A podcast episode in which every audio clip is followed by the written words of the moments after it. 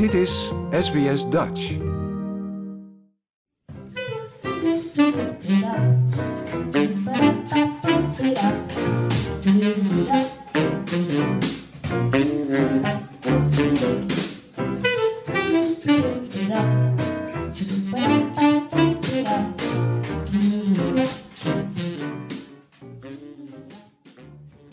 Lezen of luisteren. Hallo, hallo, wat ben jij op dit moment aan het doen?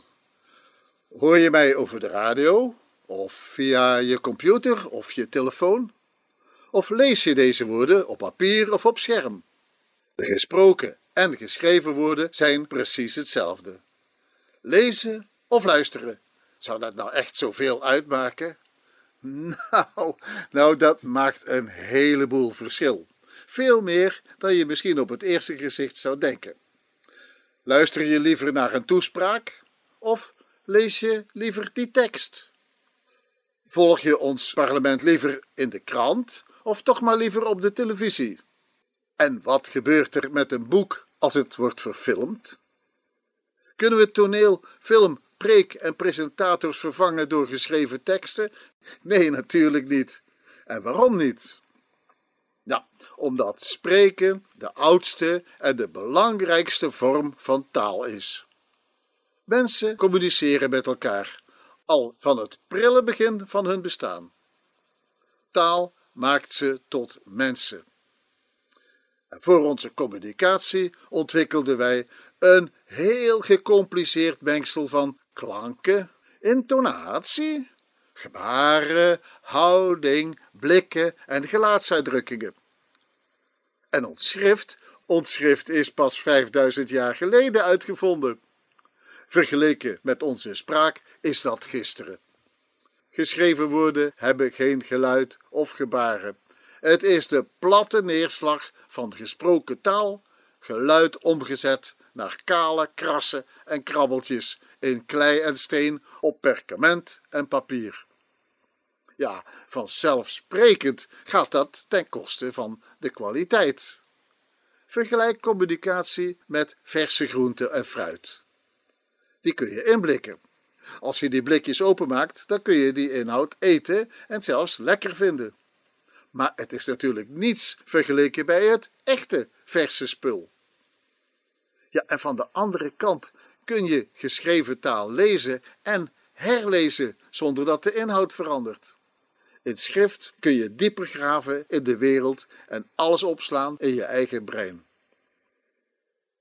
Wel, wie spreekt, geeft met zijn woorden een heleboel ondersteunende informatie mee. En daarom kijk je ook bijna altijd naar de spreker om zo allerlei aanvullende signalen op te vangen.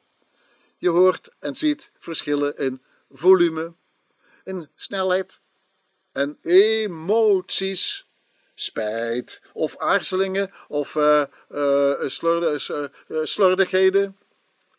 En daar komen meestal nog andere ondersteunende signalen bij, zoals een accent, gebaren, gelaatsuitdrukkingen en houding. En ook kleding, akoestiek en achtergrond geven je aanvullende informatie.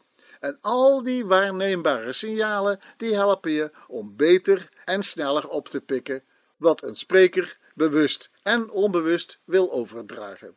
Zijn overtuiging, zijn gevoelens, zijn accent en zijn oprechtheid. Wel, ook de televisie geeft veel van die ondersteunende informatie weer. En nog redelijk natuurgetrouw ook.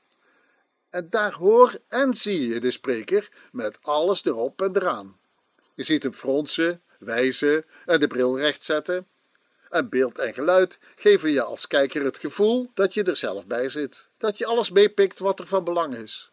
Helaas, helaas ben je ook vaak afgeleid en geërgerd omdat de camera nou net niet laat zien wat je graag wilde zien. Of dat je afgeleid wordt door aanstellerig gedrag, een raar kapsel of een foeilelijke baard of, of, je huisgenoten.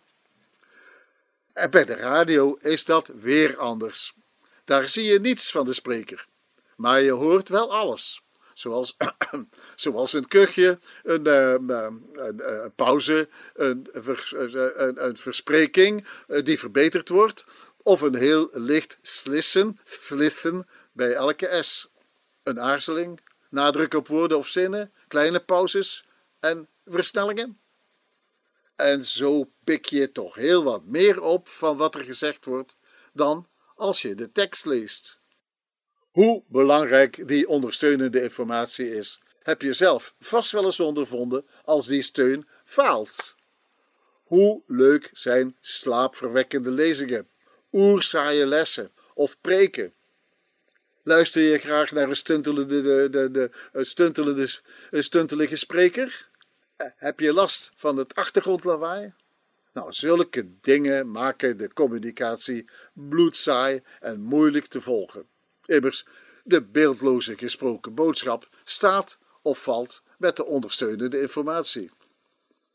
Nou, en hoe anders is het nou bij de schriftelijke informatie, waar bijna al die belangrijke signalen juist onmogelijk zijn? Geen klemtoon, geen pauze, geen gesnik, gegrinnik of de vuist op tafel. En in ruil daarvoor krijg je informatie gecodeerd op een scherm of een papiertje. Je controleert zelf de situatie, de stilte en je eigen concentratie. Maar lezen heeft zijn eigen voordelen boven luisteren. Lezen loopt niet weg. Ben je afgeleid? Heb je een stukje gemist? Nou, dan kun je gewoon even terugbladeren. Wat stond het toch ook weer? En intussen piekert de luisteraar die iets gemist heeft van wat zei die nou toch ook alweer? En dat, dat komt niet terug. Zo zal de luisteraar vaak de draad kwijtraken, doordat zijn korte termijn geheugen eventjes niet opletten. En je ziet het, ook al is de informatie hetzelfde, de manier waarop wij die oppikken maakt een groot verschil voor het verwerken van de boodschap. Dus, wat ben je nu aan het doen? Wij zien elkaar niet. Maar luister je of lees je? En dat maakt dus echt een heel verschil. En al helemaal in het geval van de staaltjes. Want die zijn namelijk geschreven om beluisterd te worden. En als ik voor de microfoon zit, weet ik heel goed dat jij niet snel even kunt terugspoelen als je bent afgeleid. Want wie weet ben je soms zelf ook nog wel met andere dingen bezig. En dat kan soms ineens de aandacht opeisen en weg is de samenhang, het betoog of de conclusie. Ja, weggehaald. En dan te bedenken dat deze tekst niet echt geschreven is om gelezen te worden. Deze woorden zijn helemaal geschreven voor de radio met al zijn hoorbare aanvullende informatie. En wat ik hier opgeschreven heb, is eigenlijk dus maar een soort, een soort spiekbriefje om de draad van mijn radiopraatje niet te verliezen. Wel, wat is het verschil tussen luisteren en lezen? Probeer het zelf eens. Bij de tekst van elk staaltje staat een link naar de audio. En je kunt een willekeurig staaltje lezen en tegelijkertijd beluisteren. Of eerst luisteren en dan pas lezen, of andersom. En natuurlijk ben ik heel benieuwd naar wat voor jou het verschil is tussen lezen en luisteren. Probeer eens een mailtje naar franshertogs.gmail.com. Want lezen of luisteren, dat is de kwestie. ik dank u wel. Like, deel, geef je reactie. Volg SBS Dutch op Facebook.